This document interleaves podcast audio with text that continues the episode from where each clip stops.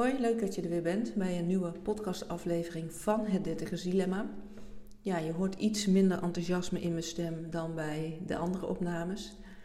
Het is ook omdat ik uh, nou, nogal onder de indruk ben van een nieuwsbericht wat nou ja, de afgelopen week helder is geworden. Het is nu dinsdag 16 mei, maar uh, afgelopen vrijdag is er een vriendengroep geweest die echt aandacht vraagt voor zelfdoding. En gisteren waren ze daar ook weer voor in een praatprogramma op televisie.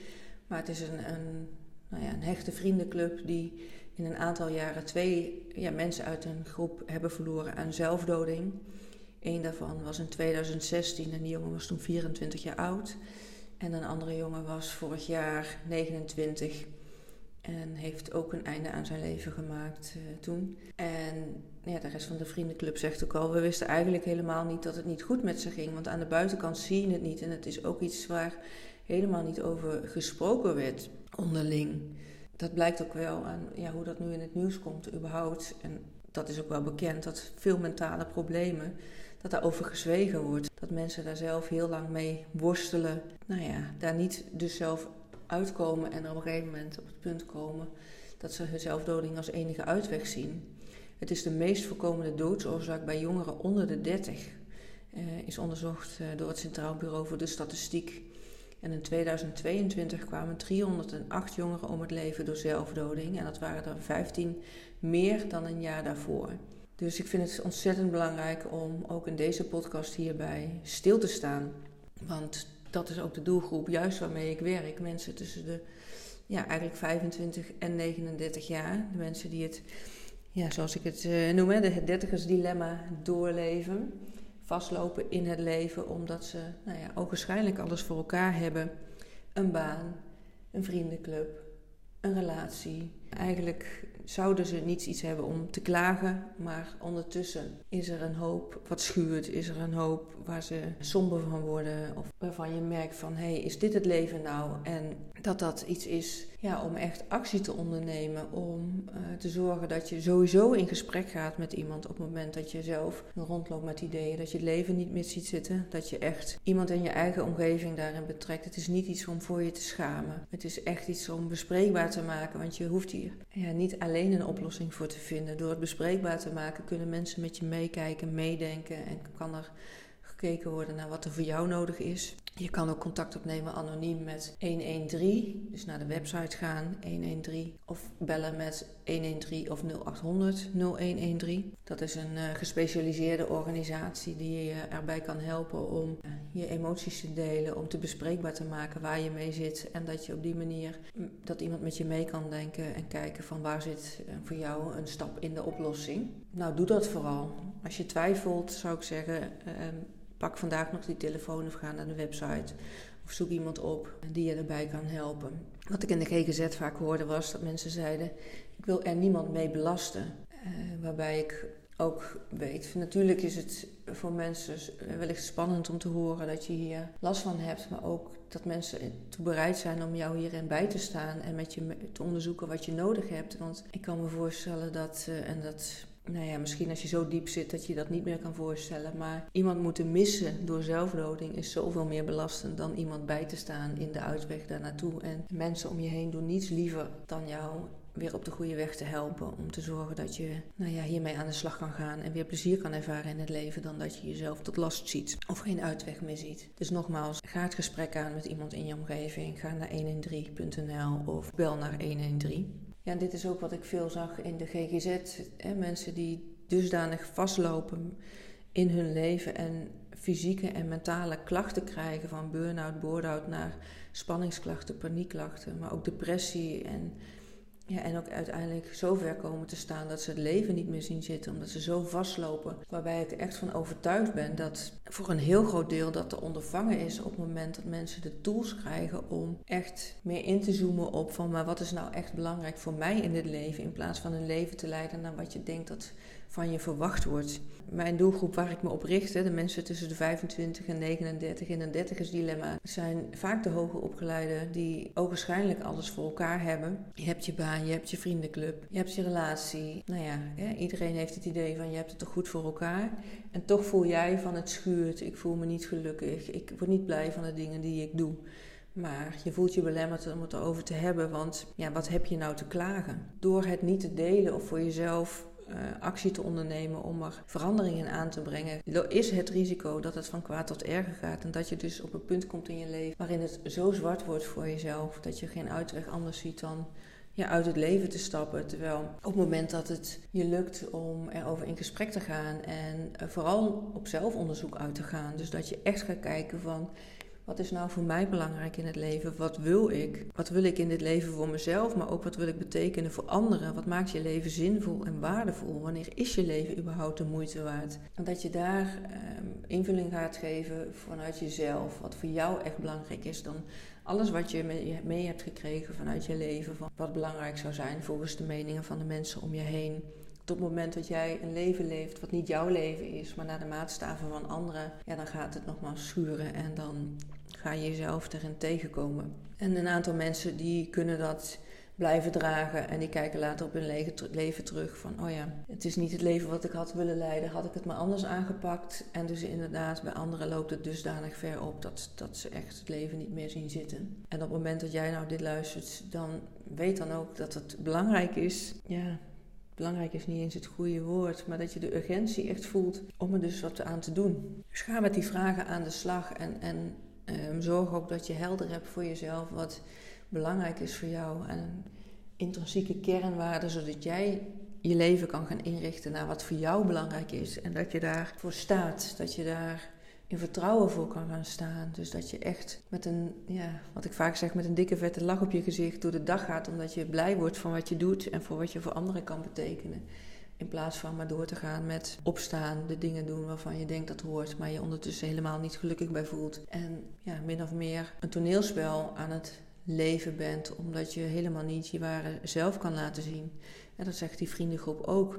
We hadden helemaal geen idee dat onze vrienden wat daar speelden, omdat we het daar helemaal niet over hadden. Ze vertelden daar niet over. Ze geven heel duidelijk aan, we wisten niet dat het niet goed met ze ging. Want aan de buitenkant zie je dat niet. Nee, mensen zijn vaak een sterren in het ja, zich beter voordoen dan dat ze zijn. Maar als je bedenkt hoeveel energie dat kost om dat dag in dag uit maar, maar vol te houden. En hoe dat ten koste gaat van jezelf, wat een roofbouw je aan het plegen bent op jezelf. Dus ga echt voor jezelf kijken van gaat het nou echt over voor jou in het leven? Dat je daar stappen ook in gaat nemen om daar invulling aan te geven. En dat hoef je echt niet alleen uit te, uit te zoeken en, en uh, aan te gaan.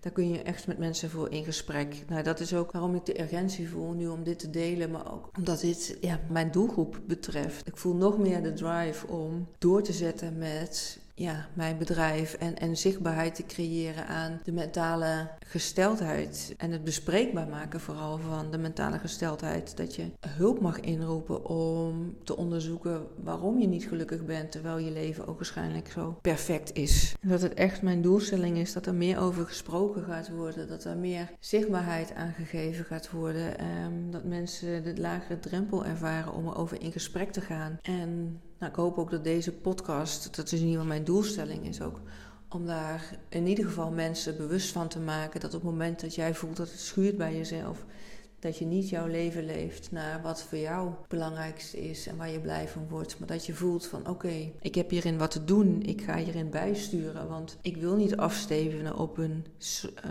depressie of op een burn-out. Of als je er alleen maar in zit. Dat, dat je ook weet dat je daar actie aan kan verbinden en de regie kan nemen om het anders te gaan doen. Dat is heel erg sterk waar ik in geloof. Dat, dat op het moment dat jij echt gaat kijken waar naar wie jij in de kern bent en naar waar jij voor staat en daar ook invulling aan gaat geven. En dat is waar ik ook zo sterk in geloof, dat op het moment dat daar meer over gesproken gaat worden en mensen echt bewust van gaan zijn dat ze hun leven gaan leiden naar wat voor hen belangrijk is in plaats van voor de maatschappij of voor het leven te leven voor je ouders bijvoorbeeld of voor wie of voor wat dan ook. Dat je echt in je, in je energie door het leven gaat, dat je de dingen doet waar je blij van wordt en dat je uh, zelf ook weer kleur in het leven ervaart en dat is een vindtocht om te gaan ontdekken wat dat voor jou is. Uh, maar stel dat niet langer uit. Als je ergens voelt van oké, ik ga met tegenzin naar mijn werk. Ik voel me niet fijn in mijn relatie. Ik hou dat masker op in mijn vriendenclub. Terwijl eigenlijk ik helemaal niet me gelukkig voel of de aansluiting voel met de mensen om me heen. Wie weet ben je niet eens de enige in je, in je club en zijn er zelfs meer mensen, maar weet je het niet van elkaar.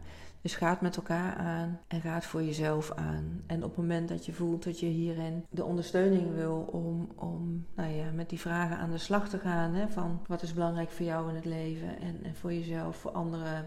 Dat maakt je leven zinvol. En hoe geef je daar ook invullingen aan? Uh, neem contact met me op. Stuur me een DM. Want ja, ik ga er graag met jou over in gesprek. Blijf er niet alleen mee worstelen, zodat we samen kunnen kijken wat er voor jou nodig is. En als je mensen in je vriendenclub hebt waarvan je denkt dat ze dit moeten horen, of als je het vermoeden hebt van iemand die um, hiermee misschien kampt, hè, met sombere gedachten, met gedachten aan eventueel zelfdood, maak het ook bespreekbaar. Wat ik vaak ook hoorde in de GGZ was dat mensen soms niet durven te vragen of dit bij iemand speelt, omdat ze bang zijn dat ze iemand op ideeën brengen. Als je bijvoorbeeld vraagt van, hey, heb jij gedachten aan zelfdoding? Je brengt niemand op ideeën. Mensen hebben daar hun eigen, ja, maken hun eigen keuze daarin. En vaak durven de mensen die er ideeën over hebben, durven het niet te delen omdat ze anderen niet willen belasten. Of eh, niet willen dat mensen zich zorgen maken. Of dat ze bang zijn dat mensen hun niet begrijpen. En de mensen die het niet durven te vragen aan een ander omdat ze het niet op ideeën willen brengen of bang zijn ja, dat ze mensen misschien kwetsen. Maar uiteindelijk gaat het erom dat je erover in gesprek gaat en dat, dat je weet dat je het niet alleen hoeft te dragen en dat er mensen in je omgeving zijn om jou hierin te steunen. Ja, ik vind het dusdanig belangrijk iets, nogmaals, waar we ja, dit echt ook in deze podcast wil benoemen. Omdat ik weet dat de kans ook aanwezig is dat er mensen luisteren die nou, misschien ook wel met deze ideeën rondlopen. En het kan zijn dat je er af en toe eens aan denkt van nou, zo hoeft het voor mij niet als het leven op deze manier doorgaat. En dat je denkt, als ik niet meer wakker zou worden, zou het niet erg zijn. Of dat je echt zelf al uh, ja, concrete ideeën hebt om uit het leven te stappen. Nou, dat is iets wat ik ook binnen mijn werk bij de GGZ helaas meemaakten. Mensen die uh, daar keuzes in maakten omdat, je, ja, omdat ze niet meer een uitweg zagen. Omdat ze niet wisten dat er toch een uitweg zou zijn. En dat is in ieder geval voor mij de reden ook geweest. Klinkt misschien gek, maar om uit de GGZ te stappen. Omdat ik ja, heel sterk voelde dat Hoewel er natuurlijk ook hele belangrijke behandelingen plaatsvinden, maar dat het ook een groot deel symptoombestrijding werd gedaan. Dat ik heel sterk geloof in ja, wat ik hier te doen heb om mensen meer in verbinding te brengen met hun kern. En echt vanuit daar stappen te zetten in hun leven naar wat belangrijk voor hen is. In plaats ja, toch relatief aan de oppervlakte te blijven en nog steeds je leven voor te zetten in wat je denkt dat anderen van je verwachten. En dat is soms heel subtiel en heel onbewust. Maar weet dat als je met mij aan het werk gaat, dat we echt gaan doorzagen wat voor jou de kern is.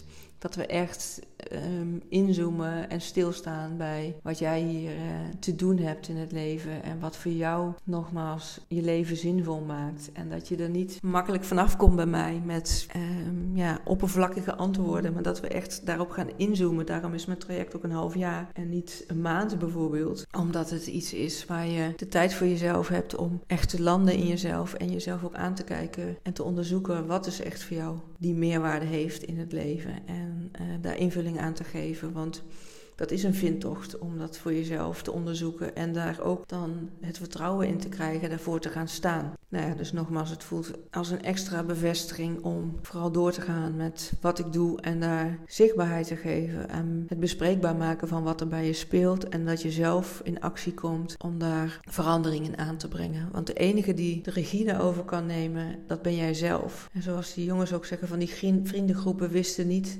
dat het niet goed met ze ging. Uh, aan de buitenkant zie je het niet. En je kan niet in iemands hoofd kijken. Mensen kunnen heel goed toneel spelen, maar jij, als jij luistert, weet je voor jezelf in hoeverre jij worstelt met de dingen in je leven en dat je daar iets in te doen hebt en er veranderingen aan te brengen hebt of daar naar uit te reachen hebt naar andere mensen om je heen. Dus doe dat. En ik ben er voor je als je daar een eerste stap in wil zetten om samen met jou te kijken wat er nodig is.